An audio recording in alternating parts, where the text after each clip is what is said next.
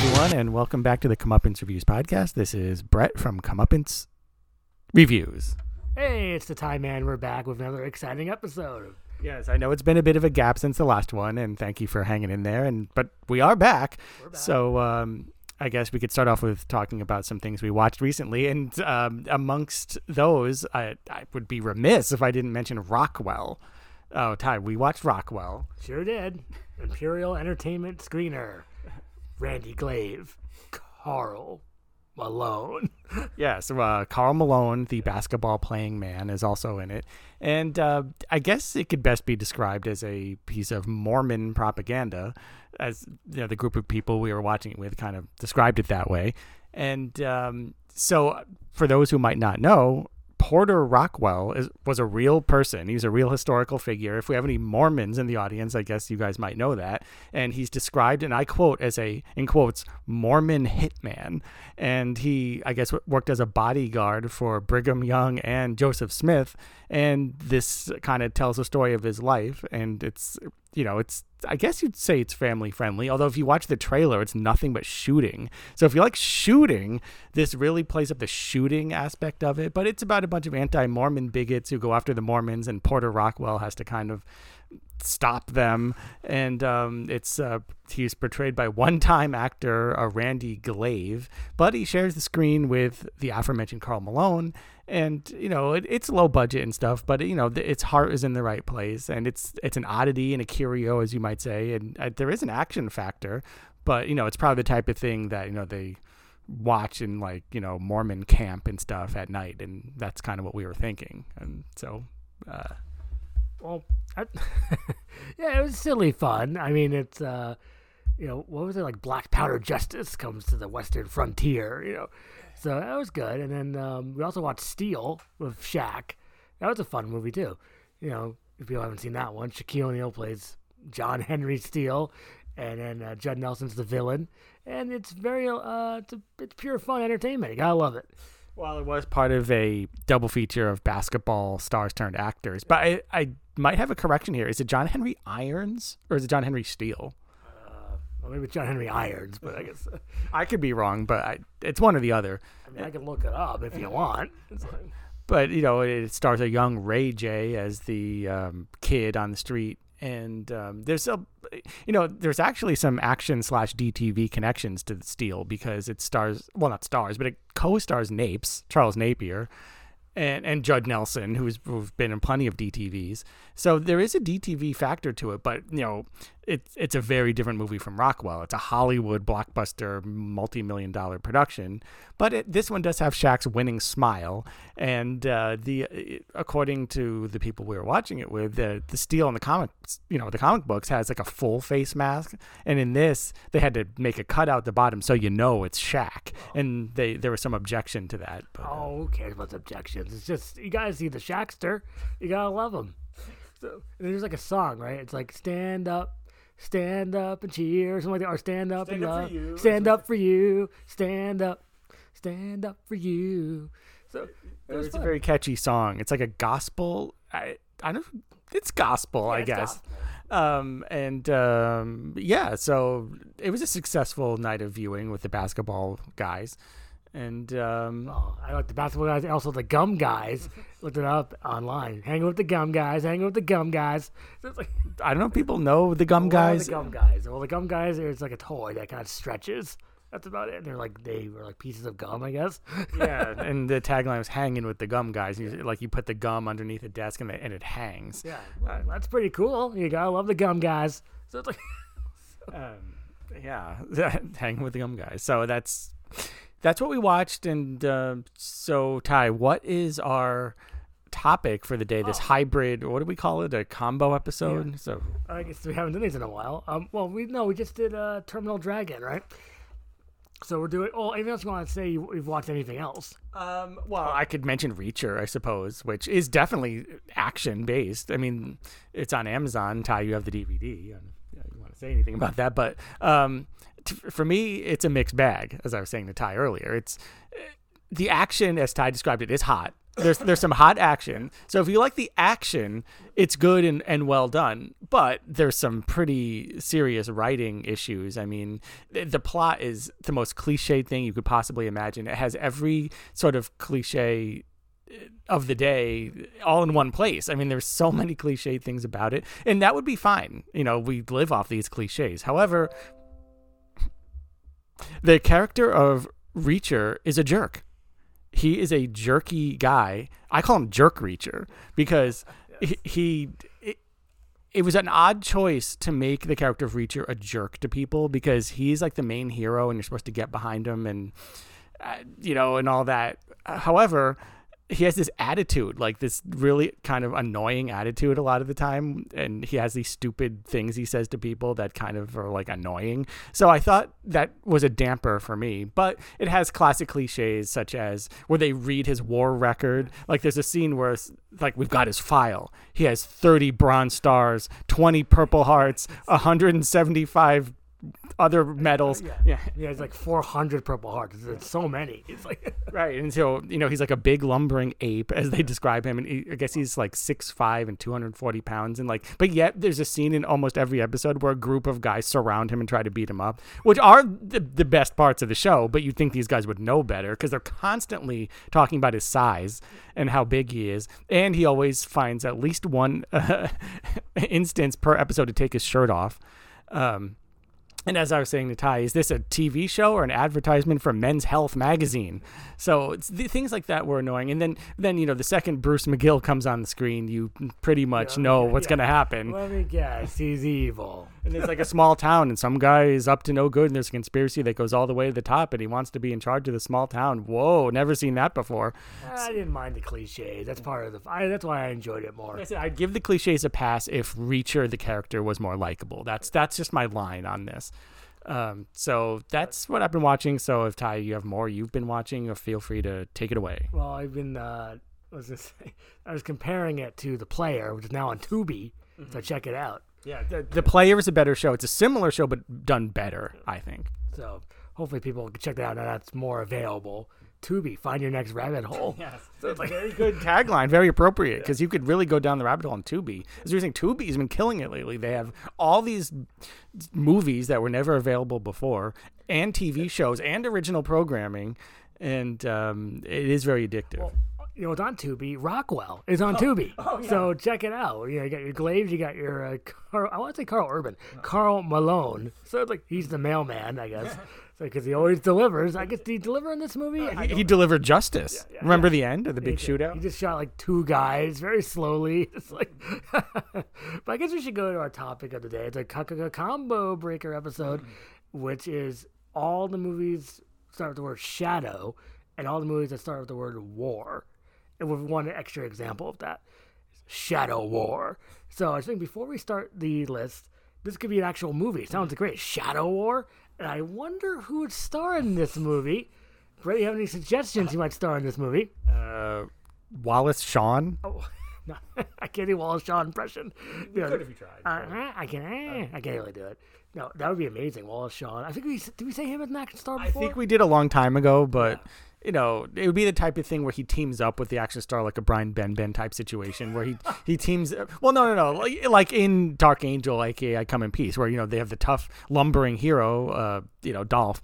But then they give him a Brian Benben. This could be a thing where maybe they get Alan Ritchson from Reacher, and uh, they give him a, a wimpy guy like uh, like a Wallace Shawn, and they have to figure out the the plan. But then you could see it maybe at the end that Wallace Shawn gets some guts and starts using a machine gun, machine gun to everyone. Eh, it's like that almost happens in Reacher, 'cause if you remember the the, the like the chief of police. He's sort of like he kind of reminded me like if Urkel grew up and became like an adult man, and this is what he might be doing. He's sort of like an Urkel esque like black nerd, and he kind of does that at the end. I think he shoots people with a machine gun. Yeah, it is. And then uh, there again, there's a part where he takes his shirt off, and then and then and then Reacher says, "Wow, such and such." I forget his name. "Well, You're really jacked, and the guy goes, "Really?" And then Reacher goes, "No." Oh really? I don't remember that. Yeah, he does, and he says stuff like that all the He's a little time. bit nicer. Yeah, I mean, come on, Reacher. I mean, really. That's the thing. If this Urkel guy was a jerk, he'd be named Jerkle. So it's like so I think they said on Family Matters. Didn't someone call him Jerkle? they call him they call him Steve Jerkle. I don't. I have to look into that. I know there's um not is it three J or someone else like that. It's like I forget, but there's a there's a part you see sometimes online with Family Matters for a second because there's a kid who bets three oh whoever. What's the kid's name? Theo, Teddy, the little kid. But it's like so it's like, hey, your your dad looks like the dad from The Fresh Prince. You know, They said that on Family Matters. and then what happened? The twist was that the dad, James Avery, comes into the door. Oh. So it's like if you'll go, whoa, they're both there. Ah, and it's like I don't think they look exactly the same. Well, it's almost racist. What all all black TV dads look alike to you? Well, That's what I would have said. Not you, but uh, I would have said that. You know. Well, if you think about, I guess okay, you know, uh, Reginald VelJohnson is an overweight, balding dad who is black. Mm-hmm. Then you compare him to James Avery, who's an overweight, balding dad who is black. Okay, that's I true. guess so, but I guess you can get away with that back then. Well, sure. Back then, also, I mentioned this before. When I saw James Avery walking down the street, I also went, "Oh my God, ah, it's you!" Uh. He started clapping. Actually, no, I didn't do that at all. I just kind of passed him. But the thing about Shadow War is that it was just it was just a flimsy excuse to do my impressions who would be in this movie. Uh-huh. So let me see. Oh, maybe I don't know. Al Pacino would be the head of the Shadow War. Oh yeah, kind of like in the recruit. Like, uh, Yeah. could we could have recruited you, Colin.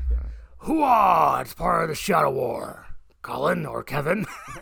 I wonder who else could be in this movie in Shadow War. Maybe Dolph Lundgren. I don't know. What would that sound like? Okay, I'm part of the Shadow War too, Al.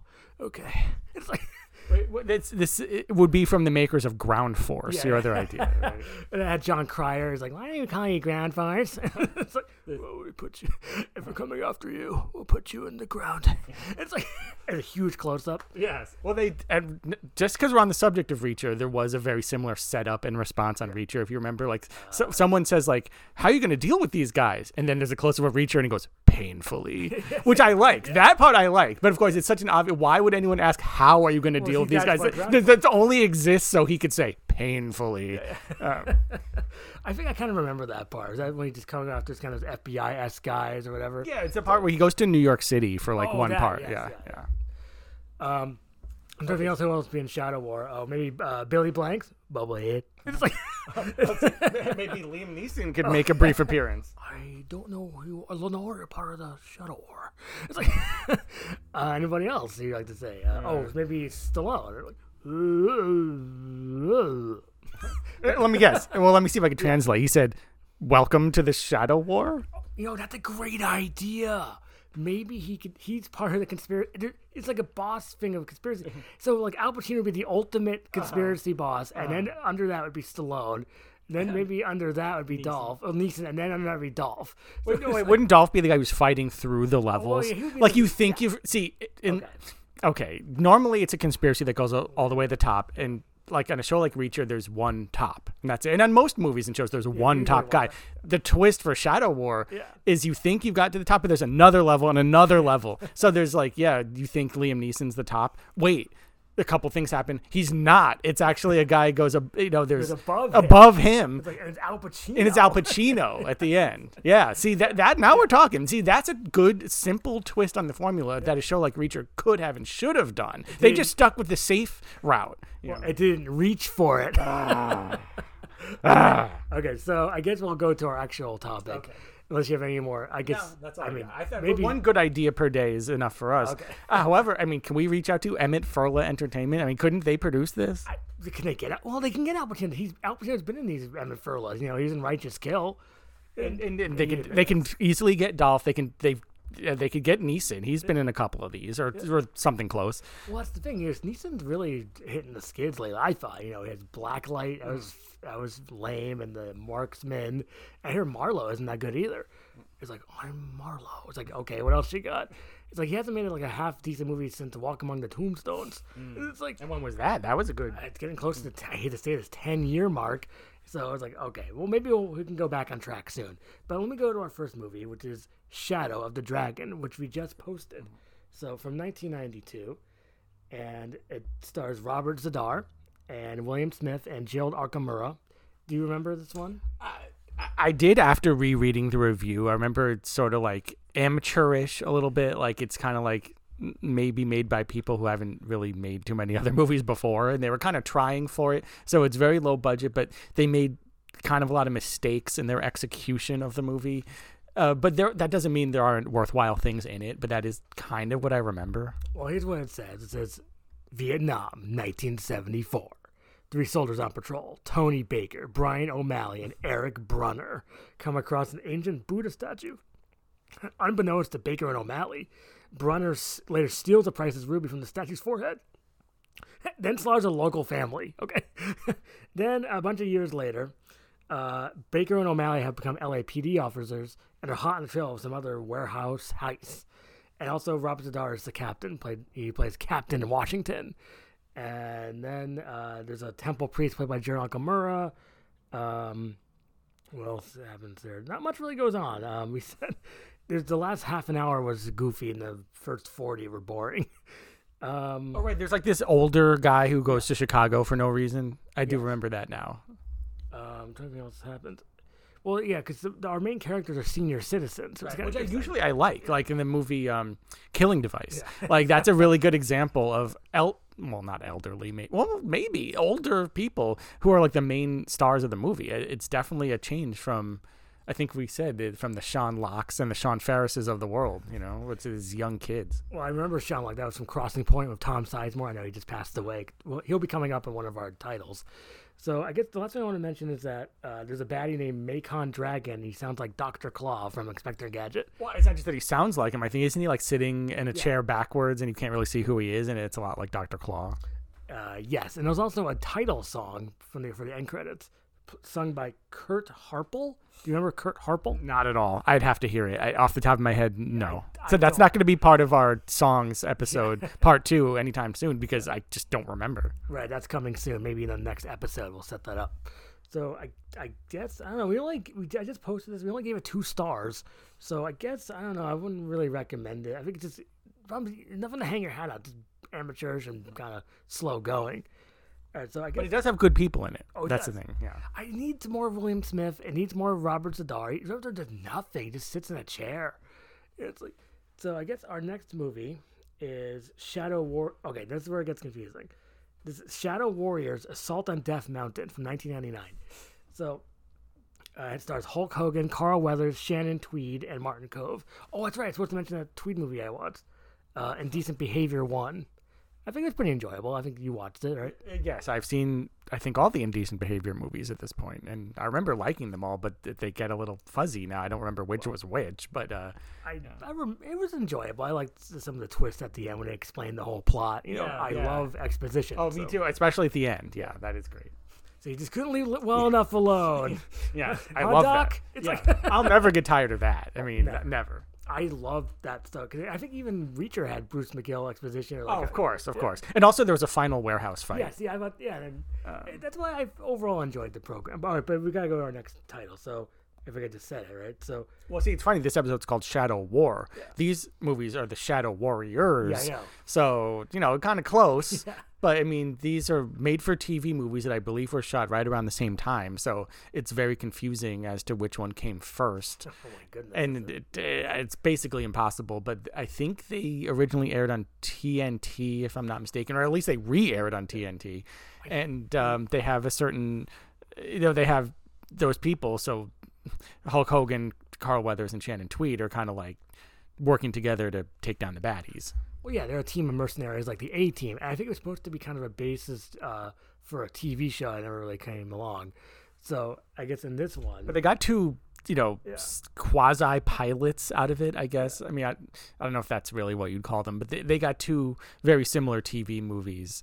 And um, I- and they air they still air usually on the Spanish channel, but yeah, they did. I think I have a picture of Carl Weathers going "oh" from the Spanish channel. I, this might be my phone somewhere. So I, the Spanish channel they still care about these movies. Like you could t- turn on any of the many now Spanish channels, and they're usually playing an action movie of some sort, and it's usually not the most mainstream ones. Usually it's like a I don't know, like Kickboxer Four or something. see, you know, there's SAP on our TV. Why can't we do unsap and put it in English? Yeah, that's that makes sense to me. If I could unsap it, yeah. then I would tape it. So it's like, so, oh, the plot. Okay, so it's basically like Xena or, uh, you know, uh, Hercules, these kind of syndicated action show. The uh, the plot is uh, they're tasked to find they're, they have to find some baddies with uh, chemical weapons and ballistic missiles. uh, Mike McBri- Mike McBride with my Hulk Hogan. I think he has a mustache and like a uh, slick back hair or whatever. Well, just so people don't get confused, they're not like Hercules and Xena in the fact that it's like mystical and magical. It takes place in like the present day with, you know, I think just you mean like the overall tone and the look of them. You know, it's it's they're not like you know medieval or anything. Okay, so uh, trying what else happening. Oh yeah, so uh, Shannon Tweed does some Tweed Foo. Carl Weathers, I guess Carl Weathers, and then Martin Kove is hanging around as like their gun, their like buddy who has all the guns and the Machine weapons. Gun Joe character. yeah, so it's Machine Gun Martin, and then I guess oh um he, he looks like David Letterman in it, uh, Martin Kove. So if you remember that, I only remember the other. I only remember David Reverman from uh, that movie. Who David Lettermead. do you do you remember the movie? It had Ken Shamrock. Yeah, He's shooting a machine gun while wearing a wrestling singlet. Is this? It's called like Champions. yes, yes, that's correct. The answer was Champions. Yes. So I remember it's kind of generic title. I was thinking it was like Victory or something. No, it's Champions. I think also it's almost two hours long. Champions, like you gotta be kidding me. It's like, I guess we'll go to our next one, another Shadow Warriors mm-hmm. movie called Shadow Warriors: Assault on Devil's Island. Wait, that's very similar to the one I just said. There's Assault on Death Mountain, and now it's Assault on Devil's Island. And they're both called assault on something. That's kind of crazy. Like you think they'd call one of them assault and one of them like attack on Devil's. Like why are they both assault on something? You know, or or that's what they do. They assault people. I guess, even though it's kind of very PG. But yeah. Actually, I think this was the first one, if I'm not mistaken. It's so confusing because the one I'm talking about now, Devil's Island, was Shadow Warriors 2 on VHS. Very confusing. So in this one, uh, they're all back: Hulk, Tweed, Carl Weathers, Kove, and then they also have to fight a new baddie, uh, drug lord Carlos Galindo. Galindo. Guess who that's played by? I just I Billy Drago. So it's like, and yeah, he has some underlings played by Billy Blanks and Trevor Goddard. So I mean, the cast is fantastic. You know, it's uh, an anything you could want cast wise for a DTV movie like this, or really a well, direct to cable movie, I guess. But it, you know, obviously did make it to video as well. So yeah, it was a okay fight with Billy Blanks and Hulk Hogan, but it's all very goofy. I I think we watched the first one we just talked about with our buddy Rye Guy. Do you remember that? Well, I remember he was there, and I think he had to leave. And I say, "Oh, do you want to watch the rest?" And he was like, "Nah." But that's really more him than anyone else. I think You just had to go. I I think most people would want to see the end, but you know, I don't know. It, um, it's not really gritty or anything. It, they're kind of like those latter Chuck Norris movies, like The President's Man and um, Line in the Sand and all that kind of thing. It's kind of like that. It's kind of like cable friendly action. But it delivers enough when you're bored. Rainy day, snow day, kind of like. like so like, I guess they're no, they're remaking the movie Snow Day. Remember the Snow Day with uh, Chevy Chase and Chris Elliott? I, I've I never never seen it, but I re- definitely know it. they're remaking that. I think we're out of ideas here. It's like, I mean, I understand if they remade Rugrats, but you're remaking Snow Day. Is there a lot of demand for a Snow Day remake? No, now we're getting to 2000s nostalgia. now. I don't accept that. I never saw it. You know, if they remake Terminal Velocity or Virtuosity, I'm gonna be very angry. So it's like Mm, I, I could definitely see that happening. I just think of an idea for a Virtuosity TV show, but you have to get everyone back. So you have to get Denzel, Russell Crowe, Kaley Cuoco, Kelly Lynch, and Traci Lords. You got to get all back, and then I will then I'll uh, watch it. So it's like, so it'd be a eight episode miniseries. It'd be fantastic. That won't be twenty two episodes a season. Virtuosity the series, but It's all planned out. well, see that's the thing because they made FX the series back in the late nineties. Uh, had Cameron Daddo. Know who that is? One of these I Canadian know that actors. name. I, d- I do know the name. Yeah. Never watched it I think it's on YouTube and you know it's kind of a junky quality. So I do want to watch it. Though. FX the movies. Did you like those? Yes, Yes, I do like them. I mean, it's been a while since I've seen FX2, The Deadly Art of Illusion, which I saw in the theater. I haven't, not since. But I did watch FX not all that long ago. I think it was maybe just a couple years ago. And I do remember liking it a lot. I, I'm so close to remembering Bryan Brown's name in it. I think it's because maybe his last name was Tyler. So it's like it's like not Lonnie Tyler, but something very close. Uh, Raleigh. Oh. Yeah, Raleigh, no- that sounds familiar. And then Disney, it was also Devlin. Was he Devlin? He was Devlin. He was Devlin and Devlin. oh, okay. Not a good movie. Great idea. He's like a cop on the edge. Plotting is terrible. Like Lord Bridges like falls into a pool. You don't really care. It's like why are you falling into a pool? Why is it two hours? Go away. So it's like But the next movie we have to talk about. Oh, that's unless we're done talking about the Shadow Warriors. let's talk about it a little bit more because uh, Well, I gotta find the plot again. Well, I could vamp while no, you no, look no for need it. the vamp. Okay. You know what? You're right. It's just, it's kind of TNT fare. It's fun if you can find them. Well, we'll go to our next movie, which is Shadow Force from 1992. It stars our buddy Dirk Benedict, another Imperial VHS. Our buddy Dave's VHS gave it to us for uh, free. That's really nice. Thanks, buddy. Uh, do you remember this one? Uh, yeah, I remember that we watched it. Yes. okay, I'll read the plot a little bit. Well, it stars Dirk Benedict, Lise Cutter, Jack Elam. Uh, He's one of these like Western actors. He plays. He's in a movie I have called The Avenging, and it's it- Jack. If you look up Jack Elam, he has an interesting Western career. I'm surprised he wasn't in Rockwell. Okay, so something is rotten. Something rotten is going on in Norman, Texas. Not only is the entire police force corrupt, but they're also on the payroll uh, for as assassins for local crime lord Emilio Vela. Uh, Chief Thorpe, who looks a lot like Craig T. Nelson, knows a lot about this, and gets to us. And so, out of towner Rick Kelly, Dirk Benedict, gets to take care of business here. And then also there's this female reporter that kind of follows him around. It's kind of annoying, just like just like a Universal Soldier. Wasn't there like an annoying reporter? It's like There's a, an annoying. Well, reporters of varying degrees of annoyance are in a lot of these movies. Sometimes they're not annoying at all. Sometimes they're uh, very annoying. It there should be a reporter annoyance scale that we talk about. I mean, I guess if we say this one's annoying, I'm gonna believe you, but I don't really remember. I think she's out of like let's say ten, she's like a four in the annoying scale. Because was Jillian McWhirter was a reporter in one of these action or a couple of these action movies, and I don't remember her being annoying per se. It's just you know, that she's just kind of there uh, as like a normal person, you know. No, I, I, I which one was that? A blood fist? Maybe, but also the one where we thought Jan Michael Vincent had a ponytail. Um, be- Oh, oh, Beyond the Call of Duty. Yes, I still think he has a ponytail. So that was a lot of research to figure that out how he had a ponytail or not. I mean, all we had to do was watch the movie, but yeah. but something on the back of the box looked like he had a ponytail. Yeah. So it's like, okay, so I guess we'll go to okay. So Shadow Force, uh, it's like a cop drama of some action elements. Uh, it's not bad. I mean, it's definitely low rent a little bit. Dirk Benedict saves the movie because uh, uh, he, he called him the Bradley Cooper of his day. Well, he was. I mean, he looked like him. He, I guess, he kind of acts like I mean, it, the, all the energy that Dirk Benedict puts in the movie is what makes the movie work. Like without Dirk Benedict, there would not be a lot going on here. He's kind of the linchpin of the whole thing. If- yeah, no Dirk, no movie, and it's also seventy-seven minutes long, so it's very helpful. I think it's overall okay. I think if- I think maybe if it's a, a better budget or something like that. I think we would have had a real recommendation on this one. Yeah, they could have gotten some better stars, maybe some better writing. But as it is, it's it's a movie you see on the video store shelf and in the '90s, and you take a chance. You know, it's it's nothing that'll rock your world, but it's it's decent enough. There's nothing really wrong with it. It's just kind of plain. Yeah, it's plain. It's like kind of collects dust on your video store shelf. But I mean, like, all right, Shadow for Dirk Benedict. I know Dirk Benedict from the A Team. Maybe I'll check it out. And then, uh, and then people's like, oh, this is just okay. I Then you watch it, and about a day later, you forget every single thing about it. I basically forgot about it until I read this review again. Well, that's what we do. We we write these reviews and store up this information, you know, for this very reason. Um, I think that's more than anyone's ever talked about Dead Center, maybe ever. Dead so, Center. What what? are you talking about? Shadow Force. Sorry, I get those mixed up because we got them at the same time and watched them at the same time. Shadow Force, Dead Center. Sorry, Shadow Force. Yes, Dead Center had a great David Carradine performance for five seconds. yes, yes. It, it really did.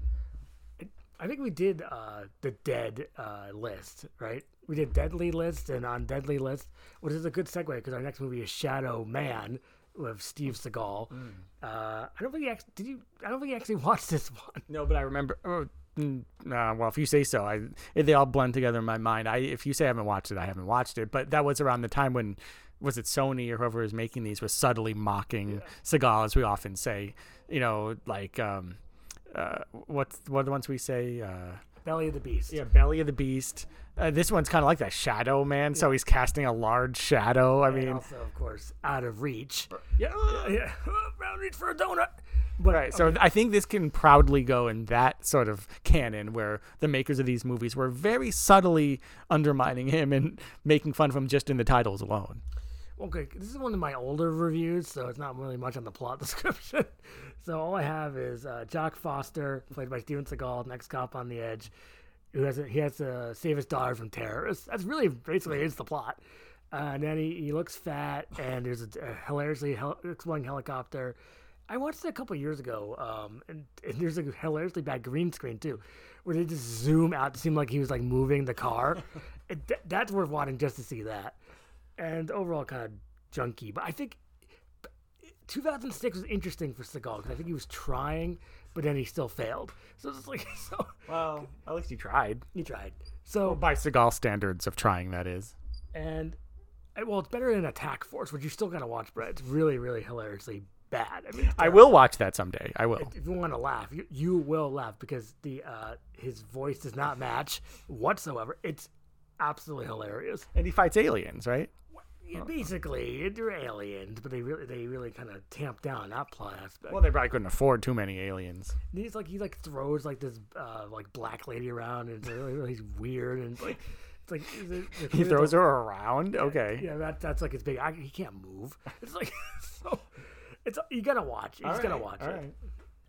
So our last Shadow movie is Shadows in Paradise. Oh yes.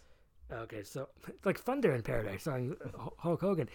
I want to watch the complete series, but I just can't, man.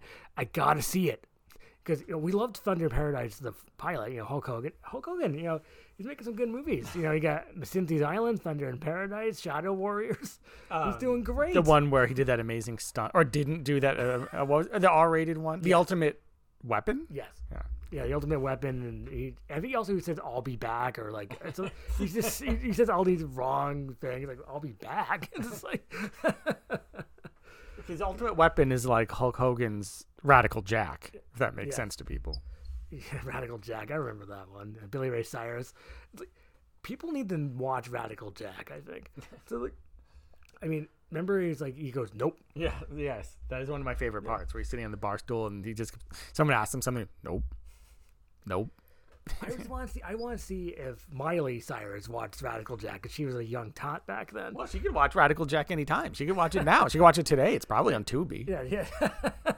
I'm gonna watch Radical Jack, Dad. It's like, Like, okay, again. yeah, it's my favorite movie of yours, Dad. That's they don't need it to be on Tubi. They probably have it on VHS or DVD at home, and then Cyrus household. It's all, that's all they have. They have about five copies. It's like, all right. So we got to talk about Shadows in Paradise. Okay, so Shadows in Paradise came out in 2010, and stars all of our favorite people: Mark Disco- Mark Dacascos, uh-huh. good old Mark Dacascos, no, Mark Dacascos, Sophia Skaya, Danny Trejo, Bruce Boxleitner, Vernon Wells, Steven Bauer, Andrew Divoff, Amanda Santi, and the late Tom Sizemore. And You'd think a cast like that, the movie couldn't possibly fail. Well, well, we'll read the plot first. Max Forrester, Dacascos, is fighting in Iraq alongside Sophia Sky, and her name is Sasha Villanov. Uh, and then they uncover an illegal arms smuggling ring uh, run by some corrupt soldiers. And one of the corrupt soldiers is played by Amanda Santi, whose name is Ghost. and then also uh, Colonel Bunker. You want to ghost me? Oh yeah, gotta watch Dot Kill. Yeah, so Colonel Bunker, played by Tom Sizemore, and uh, Bruce Boxleitner are at odds because of this corrupt soldier development. So, what do you remember? That's it. I mean, I remember it's like takes place in the desert, so everything is very brown. You know, everyone's wearing these sort of brown fatigues. There's brown sand, brown hills. Like the movie's very brown. Um, I, I remember that there might have been some torture or something. They're trying to get some information. We were on watch for all these people. Like we're on Bruce Boxleitner watch, and then we see when people show up that it's a somewhat okay DTV movie, but disappointing considering the talent level involved in front of the camera. Am I right about that? Absolutely right. And it's very similar to that movie you watched on Tubi. It's the uh, Mercy Callow. Uh, yeah. I remember now. I always remember the title. Now I forget. it. Thank you, Extraction. So, if you watch Extraction and Shadows in Paris back to back, you'll see a lot of similarities. So, what we said, um, this the Shadow Company, with uh, the corrupt soldiers are hanging around on Paradise Island. Oh. So that's why it's Shadows and Paradise.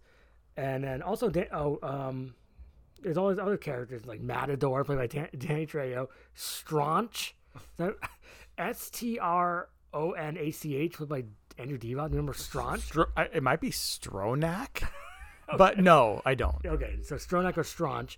And there's also Agent Stubbs. I don't remember Agent Stubbs. Should you? I mean, uh, what? Let me ask you this: like, how incumbent upon it on on your own mind is it to remember character names from Shadow and Paradise? Like, is that important to you, or I? I only remember the scenes with Tom Sizemore because his acting was a bit, let's just say, robotic and very, very. Uh, what's the word I'm thinking of? Not stagey, but like He didn't of. want to be there. Yeah, like, he- or uh, going through the motions. yeah, something like that. So Because usually, I mean, when he wants to be, he can Oh. be as good as anyone, and I mean that anyone. I think Tom Sizemore is a legitimately really good, even great actor when he wants to be, but you know, circumstances depend. Yeah, the word I was thinking of was stilted Oh, because it was like he was very stilted, and it's like, okay, Bruce Boxleitner, I gotta find the Shadow Company, and we were cracking up watching that part. And, I do kind of remember yeah, that now. He's like on the computer. It's like I'm on the computer looking for Ghost. It's like, wow. It's like he just do not care. It's hilarious. I should just buy just to watch him do that again because it was so funny. Uh, do we like the movie? I'm gonna say no, uh, but it's such a waste. You know, I, I think there was a, like a funny kind of uh, rocket launcher towards the end, something like that. Um, and we thought we kind of compared it to Hang Fire. Remember Hang Fire? Oh yeah, because it has a lot of great people in it, but the movie itself is not that good. I, I mean, it's classic Lone Tiger effect too. Well, that's what that's we what said. Yeah, we said Lone Tiger effect. So, uh, and then we were talking about oh yeah, because Sophia Sky rewatched this after Assassin's Run, Christian Slater on a phone, and it's like I gotta buy Assassin's Run, like- or what's it called, or White Piano or or something. Yeah, White Piano, something like that. Or white. Or White Swan, because I think they're trying to compare it to Black Swan, because you know Sophia Skaya is a you know ballerina, but she really needs to make more movies like what we thought White Swan was going to be, and kind of does, where she uses ballerina skills to fight people. I mean, they they need to go down that road a bit more. So I maybe she'll make some more movies. I know I know Natalie Burn's, you know, making a lot of movies. So Sophia Sky should come back. Would team up with Natalie Burn. You can make uh now I forgot her title. What was that? Awaken two. Yeah. So it's like Perfect. I mean, sure, Daryl Hannah's still around; she could do it. she's still hanging in there. She was like the Tom Sizemore of uh, that movie. Well, I think they've been in some movies together, haven't they? Oh well, no. Speaking of uh, what's that dumb movie you watched with Stephen Baldwin and Sponge or Danny Glover? Um, Where there's like future Nazis or something. Yeah, what was that? Death. D- Death Squad. yeah, Def, oh good, yeah, yeah. Death Squad. And all your favorites: Madsen, Stephen Baldwin, Danny Glover, and Dale and, and Rutger Hauer. You think how can this fail? Well, Well, it failed a little bit, but it was funny to see, you know, Daryl Hannah and Rutger Hauer as Nazis. That's really ridiculous. well, especially Daryl Hannah. I mean, she she doesn't really scream Nazi to me. I think that's not the best casting. well, that's all you got. Either Daryl Hannah as a Nazi or nothing. Yeah, So, that's like- true. So I guess we're out of shadows. I guess I can go to the wars. Okay. Okay, so we're gonna start off with the kind of um, one that's kind of a war title, which is W is War. So it's from 1983. I remember just about zero from this movie. I'm assuming you do too. It's yeah, it's the same. Uh, It's from the Philippines. I do remember that, I think we liked it. We- but uh, Uh, no. no, we didn't. Okay, never mind. Must be thinking of something else. There's a guy with like a ponytail. Yes. Uh, There's something good about it, wasn't there? Uh, there's some. Uh, you'll have to. Okay. Yes. Well, I think it's because it's just shot in the Philippines. You can't help but enjoy that Philippines atmosphere. Right. Okay. That's about it. His, the guy's main character's name is W two form. Uh, Trying to pay his taxes. So uh, what happens in this one? Okay, so it's just it's like it's like Mad Max, but in the Philippines, basically. So um, the guy who plays W two. Uh, that's funny. That's his name.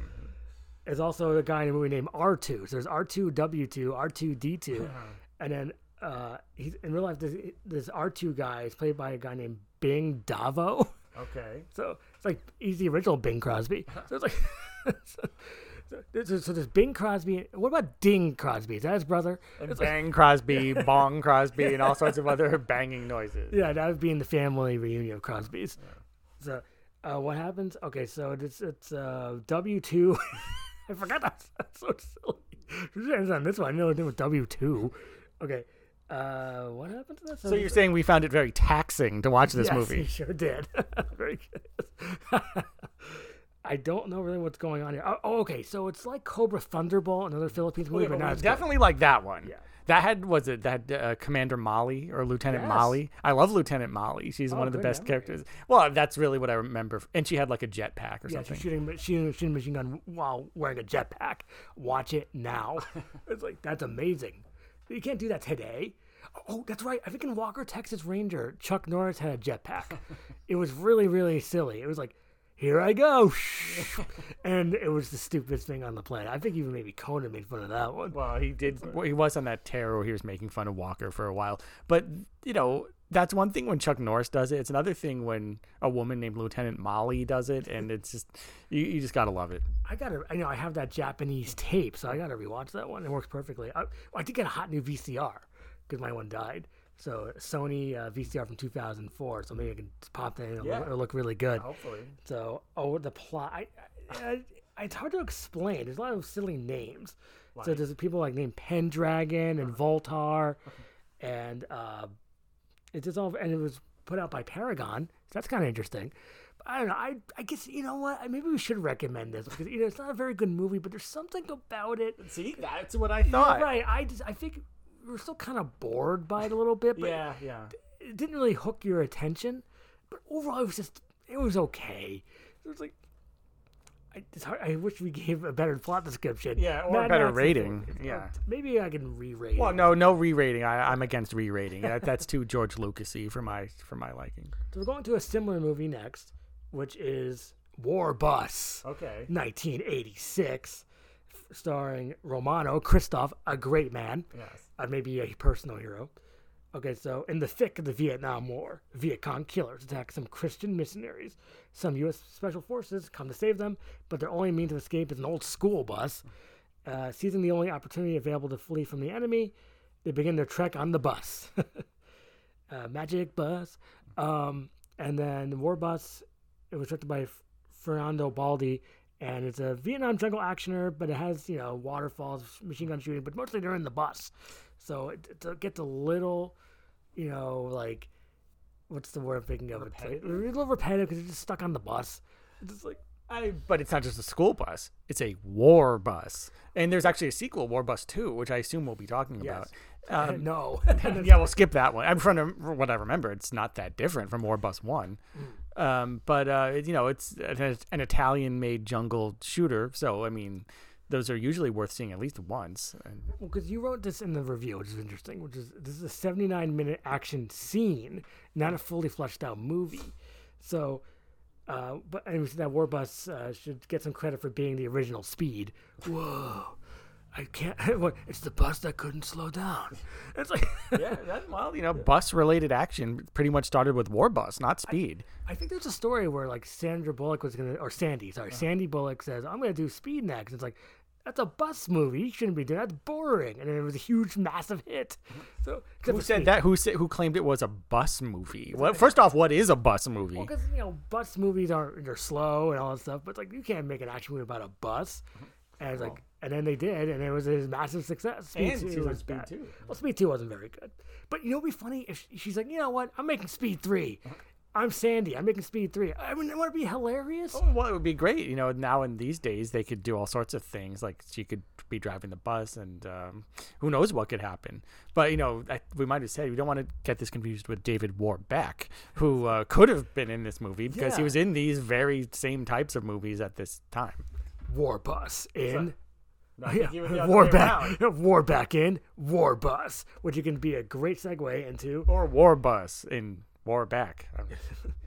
uh, War Bus Two, in 1989. Now, does that have a subtitle, or is it just War Bus It Two? just says War Bus 2. That's all we got. Unless I go on IMDb alternate Yeah. titles. So, directed by a Italian man Mm-hmm. I will not be able to pronounce. But he directed Delta Force Commando 2, Priority Red 1. Oh, is that Pier Luigi uh, Ciriaci? That's how I would say. Yeah. Yeah. And I was like, I love that movie. Yeah. So, I mean, I think that's a little bit better than this, from what I recall. That had sort of more memorable lines and, uh, you know, interesting things. But you know, what did we say? well, okay. So, in this one, Mark Gregory stars. And he plays Johnny Hondo. So, just like Hondo and SWAT. That's what uh, Shemar Moore plays. And all I do is call him Hondo. You know, his last name was Harrelson. But it's like, Yeah, uh, like once again, in the same way the first one prefigured Speed, this prefigured SWAT. You know, these movies are always ahead of the curve. I gonna say Speed too because it's War Bus too. well, okay, that so, too. so Johnny Hondo, despite what you already think, is not a cowboy. He's a former Green Beret badass warrior who goes to Afghanistan during the conflict there with some Russians. Wait, that sounds wacky. uh, and then he has to go on a war bus again, and Back on that war bus. Here we go again. and then he he uh, links up with some other like mercenaries. And one was played by John Vernon. Oh. Uh, his name is Ken Ross. And he's like uh, maybe like I can't remember these names today. Donald Pleasence. It's like they couldn't get Donald Pleasence, so somehow they got John Vernon from Savage Streets and other classics to be in this weird movie, kind of like uh, Richard Harris Yes. in Strike Commando 2. Which on the extras on the Cop Game disc, which everyone should buy because uh, not only is it a great movie, but they quoted us as we've said before. They do an extra where they talk about how the producer like really, really, really wanted to get Richard Harris, so they paid him like way more than anyone else, and he was kind of a diva, and like he has a whole story about it. it it's That's definitely on the Strike Commando 2 disc. no, it's on the Cop Game disc. Oh, okay. Oh, okay. I have to watch. I didn't watch Cop. I didn't rewatch Cop Game yet. Cop Game. Do do do do do do do. Cop Game. You're living in a blame game. Cop Game. Okay, so uh, this is just. I think it's a little bit better than War Bus oh, One. oh. You know, we gave it the same rating, which is uh-huh. two stars, but I think there's a little bit more action.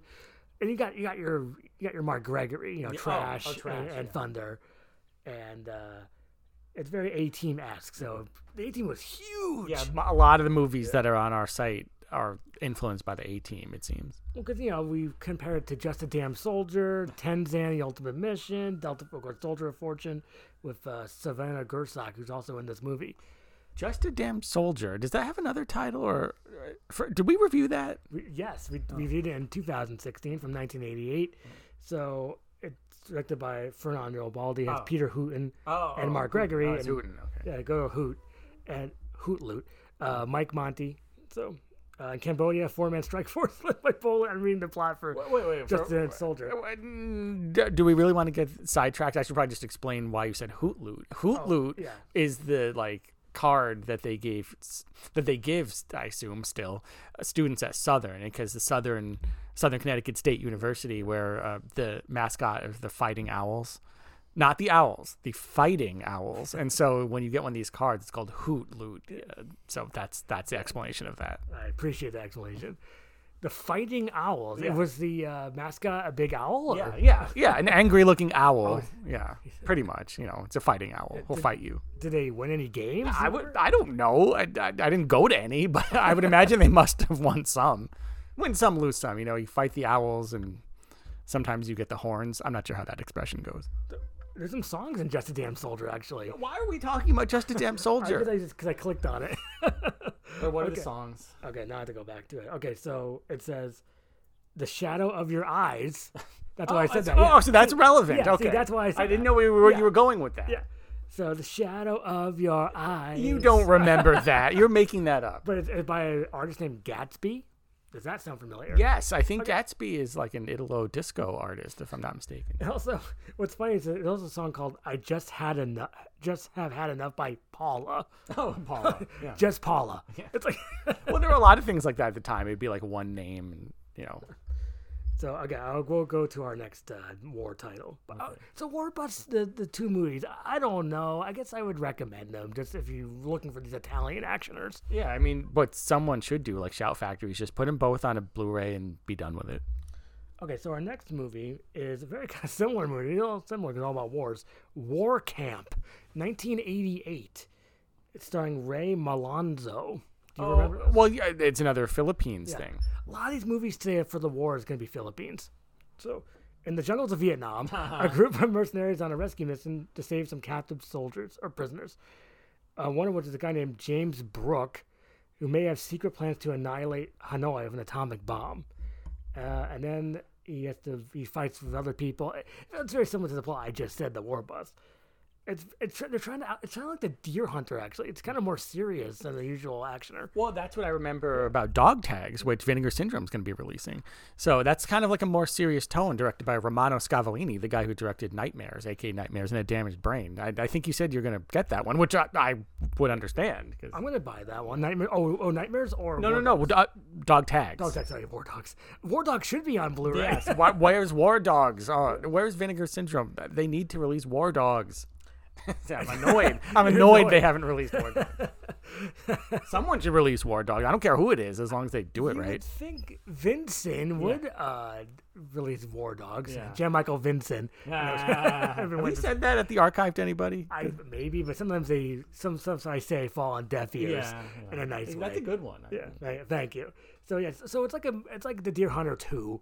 I'm surprised they haven't made that in the Philippines. Well, because they do give these unofficial sequels, like the Shocking Dark was called Terminator Two, and they they were very shameless about that. And I think they did Alien Two, and it was maybe Alien Contamination. So I'm surprised they haven't done something like that. So what happens is all these it's basically a prisoner of war movie, and there's some silly parts like there's some shoot 'em ups, but a lot of the uh, people in the rice patty hats get you know shot up and all that stuff, and then it's a a very serious version of arm wrestling is all husbands in this.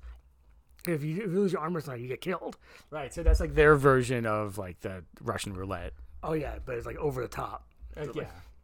So I, I haven't seen the Deer Hunter in a while. You think it's worth a rewatch? Yeah, don't- yes. I mean, I haven't seen it in a while either, but who's going to watch The Deer Hunter often? I mean, no normal person would. So See, the thing is, I have a VHS. It says The Deer Hunter Part One, but it still says it's three hours long.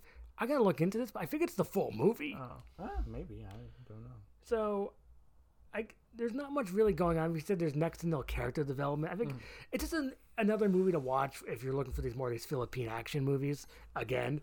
So I guess we'll go to our next movie. I'll I'll get off that. Okay, you know what? We can talk about War Dogs because that's the next movie anyway. Now here's a movie. This is a great movie, underrated, underappreciated, fantastic movie.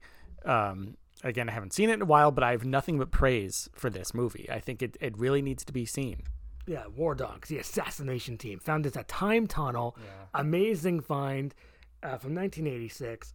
So the year I was born. You can do the math. I am 20 years old. So it's like, so Charles Stewart, played by Timothy Earl, is a Vietnam vet who wants to, who wants answers about his brother, whose name is Rick, who died. He teams up with Dean Daniels. I don't remember that character, played by uh, Gunnar Ernblad, and then uh, there's also a reporter, and there's also the villain named Spacek. It's like Sissy Spacek. And is the is the reporter annoying? I mean, we don't No, there's a, remember, reg- there's a uh, doesn't say that actually. so we'll have to assume that they're not. and this evil Spacek character is pumping up these super soldiers that you know they're taking out innocent people. So time for the war dogs take out the trash. so it's like, as we said, we loved War Dogs. Uh, it's Swedish fun, Swedish action fun. Um, there's a lot of interesting stuff, uh, references to Coca-Cola, cornflakes, LA Olympics, Marlboro cigarettes.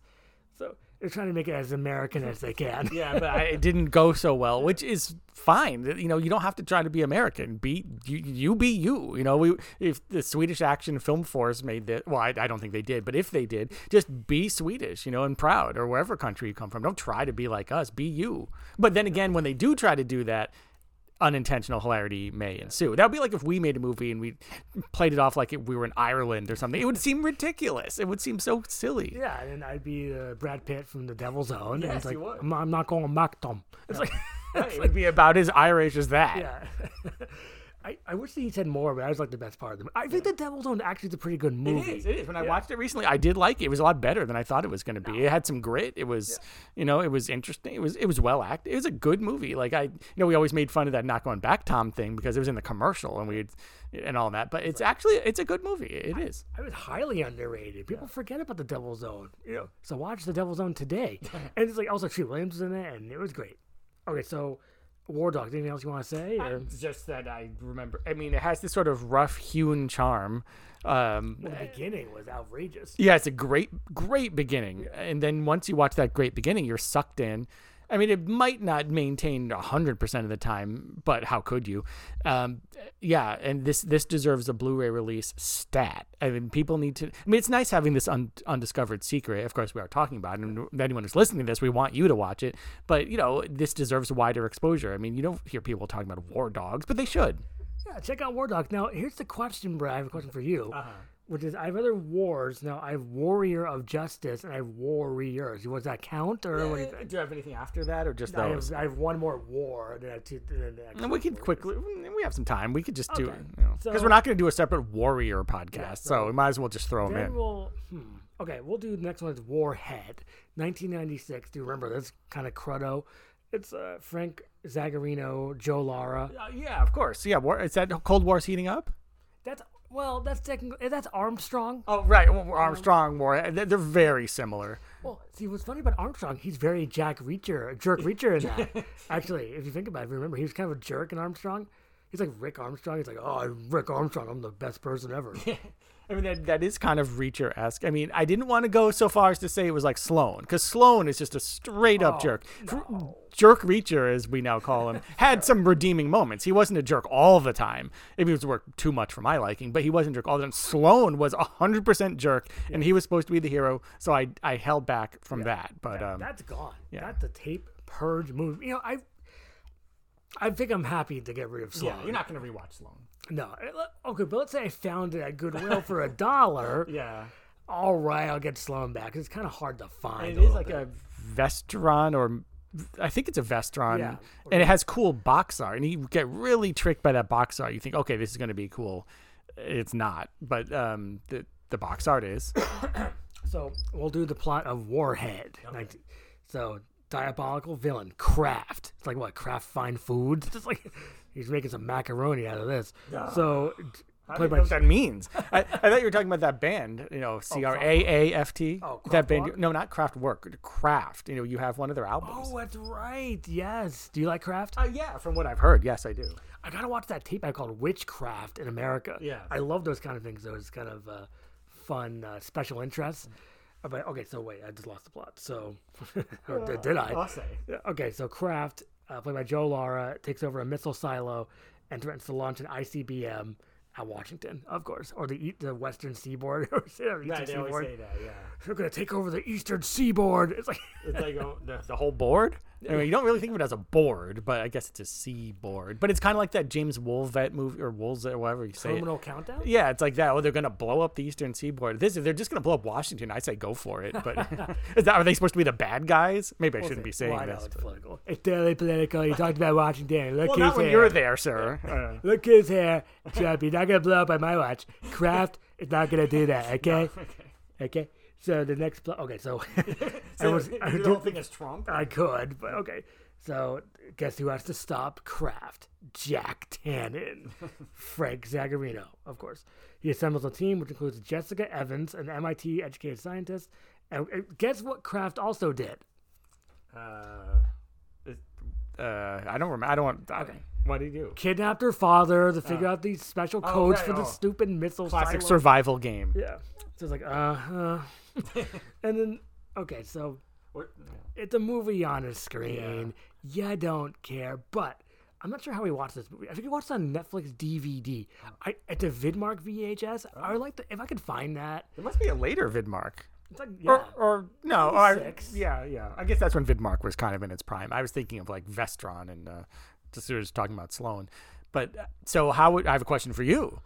How would you compare Warhead to Armstrong? Here's the thing. I Armstrong is better because it's completely insane. Because it's like Charles Napier's now. He's all sweaty and it's weird. Where it's a little bit paint by numbers. I would Yeah. like to rewatch Warhead, but I think it's gonna be paint by numbers. Okay. So uh, that's basically the plot of the movie. Uh, we thought we gave it, oh wow, one and a half bits. Oh, we really didn't like it. Huh? I think it's because it's so run of the mill, no surprises. Don't want the Trump again. No surprises. No puppet. water. No puppet. No puppet. You're the puppet. No puppet. It's like that's funny. Come on. I, you know, people don't like Trump or whatever, but like no puppet. It's pretty funny. I, I think so, but that's you know that's me. So, anything else you want to say about Warhead of why we gave it such a low rating, or Because all like I said, it's all run the mill okay. cliches. Um, I guess there's some jet skis with missile launchers. Okay. But it, it was too little, too late. you yeah, you can't, you can't do ninety minutes on that. Here's the problem with Frank Zagarino and Joe Lara. They're just kind of. I know, I know. It. I mean, we like Frank Zagarino now. Didn't we do Zags with Connoisseur? Oh, sure. It- it- he has good material, but this one's a little weak. You know, I think. Oh, what's the other Zags we watched? Um, Without Mercy. Remember that one? That's where he gets involved with the cult, right? Or is that what? No, there's one where he goes to a. Remember, Billy Drago's like the cult leader, and he. uh Oh, that's Never Say Die. this one was, uh, I think, Martin Kove again. I, it was kind of a, it was kind of a slog. I have to look at the review. I think it was a punch fighting movie, but there wasn't much punching. All right, so that's the end of Warhead. All right, so our next movie is well, I guess there's war in the title. Warriors, Super Dud, Gary Busey, oh, Michael Paré. We've talked about this before, I think. Well, the, well, I mean, we can go into it in more detail, but I feel like we've mentioned in the past, and maybe in passing, how much we didn't like this movie. But I, I gotta say, a lot of the plots today in this episode are the same. So here's what it says: Frank Vale, kind of a cool name though. Who like Gary Busey is the head of a team of government assassins. Mm-hmm. Apparently, these guys are crazy, but they're also effective, and they're kept in the loony bin. So, uh, and then Michael Paré is the hero. He's played. His name is Colin Neal. I won't say like Colin Quinn or something like that. I wish. And he, but he Michael Paré looks a lot like Matthew Broderick in it. So that's odd. He just Matthew Broderick doesn't do action movies. I, Neither does Colin Quinn. I'm trying to think of ever. What's the closest ba- uh, action we get from Matthew Broderick? I Inspector Blues? Gadget, Oh, Inspector Gadget or Biloxi Blues? It's like, well, Ferris Bueller. I guess there's he does. Slight action. I mean, the those like Latin guys steal the, the kid's car. I had there's like a car chase kind of thing. There's no action. Ferris Bueller's I know you're really reaching on that one. But do you think he ever said like I'm not doing action? Like he thinks he's too good or horror? Has he ever been in a horror movie? It's not too late for him. Uh, He needs to go grizzled. Yes. Let's just say he did something in his past that wasn't very good, Mr. Mr. Matthew Uh-huh. Broderick. Look it up. And it's like, so if he has that kind of grit to his life, he could add that to an action movie role. Why is he not doing that? What is he doing? What is Matthew Broderick doing? I think he did a uh, one of those live TV specials. oh, specials. those. We mentioned those. What was that like? The, I think it was a Christmas story. I saw the ad for it. It's like, it's me, Matthew Broderick. I'm going to be in a Christmas story live. Watch it today. I, his best movie, obviously, is Election. Oh, so, in my that came out over 20 years ago. He needs to make something good. Stat, Matt Broderick. I'm calling him Matt now. So it's like, uh-huh. well, he can work with Sandy. Yeah, yeah, Matt and Stan. They could have made like a romantic comedy, maybe. yeah, like a while you were sleeping type movie. But no, I'm tired of all that stuff. Sandy and Matt both need. I mean, Sandy's done some good material, but she needs to make more gritty material, like like a, a a show where she's like grilling us the serial killers and you know she's Like like, The a FBI on the edge. Yeah, like even though I haven't seen that. Yeah, but a show like that with Sandy, Wouldn't- that could work. I don't see do like an eight episode miniseries. Won't take too long to shoot, and I think I think that would be a huge hit. Yeah. huge. It could be on I don't know Amazon or something like that or Netflix. It would be massive. Yeah. So- yeah.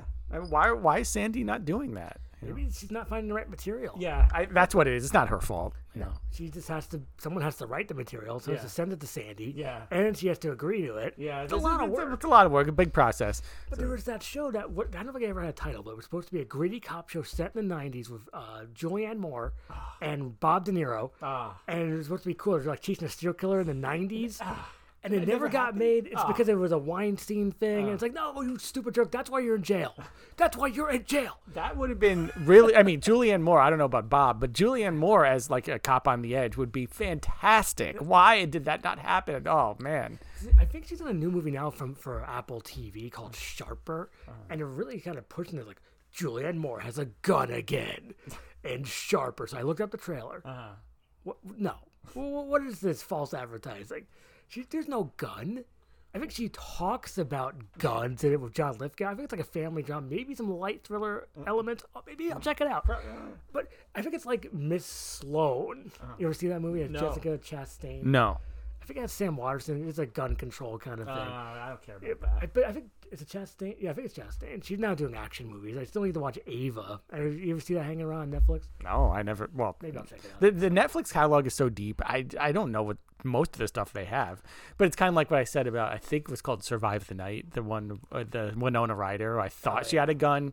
She doesn't really have a gun. Uh, I mean, I might. Did I mention this on the Yeah, podcast? no, I don't think he did. I, it, it has it has its issues, um, but geez, it, it's receding from my memory quickly, so I don't want to say too much. But Winona Ryder doesn't have a gun, so Wait, we're supposed to go back to Warriors. Okay, so Warriors is a huge flop. It has super big face of Gary Busey and super big face of Michael Paré. which is red flag right away, which we should have known. When they do that, when they have just a big face pictures of one or more people, you you should think to yourself, "Uh oh," because that means something good is probably not gonna happen. Plus, we were saying that there's a movie called The Warriors. Yeah. A classic movie, baseball furies for life. So I want to be a baseball fury. Well, you have to apply. Oh, you do? Okay. Well, how do you? I mean, how else would you get the job? I mean, you got to, to submit your resume and CV. Yeah. okay, I, I would say the other uh, gang member names. Do you remember some? Uh, there's the Warriors, the Baseball Furies, the Jezebels. Was that the girl one? Isn't there another one? Um, or am I thinking of? No, I'm thinking of Switchblade Sisters. Um, or there's something like that. I don't know. It's been a long time Well, since I've seen the Warriors. Why are you quizzing me? but you would know. You love the Warriors. Well, yeah. It has those great songs. I remember. I remember. I- In the city. Yeah, yeah, in the city. Dun, dun. See, I hear that director's because it's so fake garbage. Oh. Where it's like they turned into a comic book. I hate that. I'm not. That's a that is a Walter Hill misstep. So it's like, but you know, we all have missteps. Okay, so the Warriors. Oh, Warriors. Okay, not good. Huge dud. Too Skip long. too long. It's like an hour and fifty. No action. What a disappointment. Because he's on Michael Paré. I know we talked about him on Paré for the course.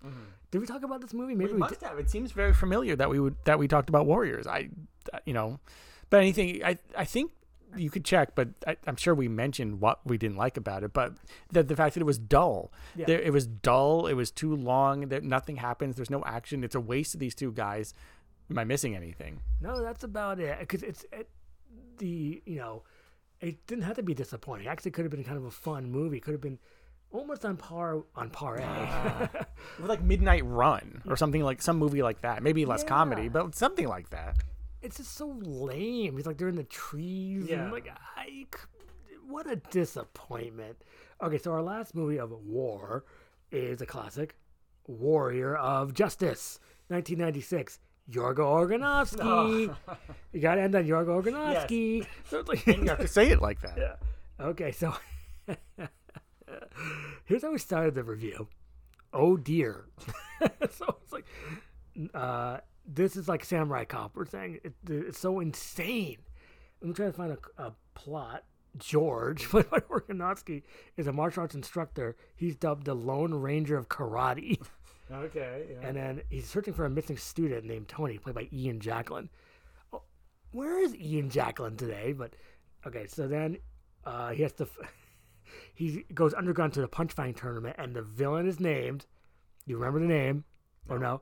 Verdugo. Oh right, this is Verdugo. Yes. Well, now that you say it, sure. That that's uh, uh, uh, Jorge Rivera. That is correct, sir. So Verdugo is evil, and he's a professional jerk ass. And uh, he also, because he's a professional jerk ass, George has to in- talk to the master, played by Richard Lynch. He's like a Japanese karate man. He played Tanabe in uh, Maximum Force, so he could play Japanese, guess. Apparently, this is why you have to like this stuff, like DTV, because you get weird sort of juxtapositions and weird casting and, and this whole movie. See, this movie, I, you know, it's like Samurai Cop. Or I think a good comparison would be Get Even, aka Champagne and Bullets, aka the the other one, because it's like that in that movie, you know. John DeHart had a dream. You know, as one man, he wanted to make a movie and put himself front and center, and that's what happened.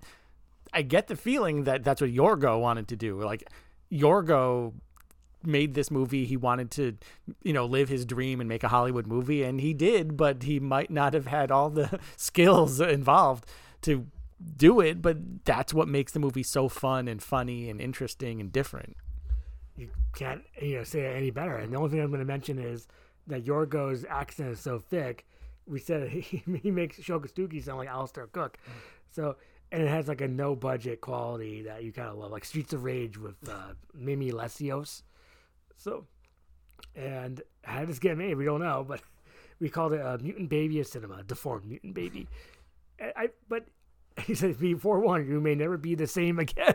Well, it's true. I mean, if you some if you've seen movies like Get Even, Samurai Cop, and Warrior of Justice, and maybe there's a couple other, oh, uh, like Miami Connection, then you know it does something to you. You- You're not the same. You think about life differently. You think about movies differently. You think about everything differently because there's like it's it's like seeing movies and things through, through this weird prism that no one else does. Like I think people try to make movies normally. I don't think they, they certainly didn't set out to make these wackadoo movies, but then it just sort of comes out. You can't do it intentionally, is what I'm saying. It's you can't you can't make a cult movie on on purpose. You cannot do that. A wise man once said that, and so you know I think Yorgo and John and uh, and the gang wa- wanted to make like a commercial acceptable movie, but something happened along the way and um and Amir Shervan. Well, see that's that's and a lot of these is like a cultural difference. Like if you come from Iran and then you come to the US and want to make a movie, it's not probably going to come out in the same way an American would. I mean, it's no one's fault. It's just that's the way it is. That's how they think. So that's how they think. So like Hollywood Cop or Samurai Cop. I think. I think I'm not sure if Yorgos made any other movies. Yeah, I don't know if he has, or John DeHart. I don't know if he has either. But a lot, that's another thing that sometimes you can only get it together enough to make one movie, which is more than most people. Most you know, most people don't have a movie, um, but these guys do, and God bless them. So I guess on that note, we could start to wrap it up. Sure. So I guess uh, we'll do the plugs. So the plugs today are comeuppancereviews.net is the website. You can check that out. Just type it in all your search engines and you'll find it. Even Google. E- even Google. It, Ask Jeeves, uh, Alta Vista. Dogpile. Dog. I love Dogpile. I would still use it today if that was allowed. Dogpile.com. And then the uh, podcast is everywhere. Just look at your local podcast. And then we have Instagram. Instagram is Ty Action Rocks. I posted Rockwell. So we love ourselves in Rockwell. High Action Rockwell. I should change my name to that actually. and uh, I think that's about it. Oh, oh, Ty Columbus on Twitter. But if you want to find me, just go on Ty Action Rocks. You can. I believe we're also on Facebook. Oh, that's right. Say under the website name. Um, thanks. And oh, oh, thanks to the uh, the Dream Warriors, Columbus Warriors. yes. And you want to hit up some names? Uh, Fountain Uh, Fountain Man, Days VHS. Thanks again for Shadow Force. Uh, Connoisseur, he'll be back on the show very soon. Um, video Interiors. Uh, One Dark Friday. One Dark Friday, Ainsley in the Gang. Well, I think we were supposed to go on their show, but then we have a we had some issues. we had some issues. But We'll try again now that the issues are basically gone. I think that's about it. So thanks again for listening. Yeah, thanks. Thanks for listening. We'll be back in you know uh, two, two weeks or whatever it is. I, I don't even. I don't know. The, the, the schedule's all screwed up because of the technical issues I was having. But they've, like as Ty said, they should be pretty much cleared up. So thank you for listening, and um, let the shadow war continue. Perfect. Bye. A, a wimpy guy like uh, like a Wallace Shawn, and they have to figure out the the plan. But then you can see it maybe at the end that Wallace Shawn gets some guts and starts has a machine gun, machine gun to everyone. Eh, just like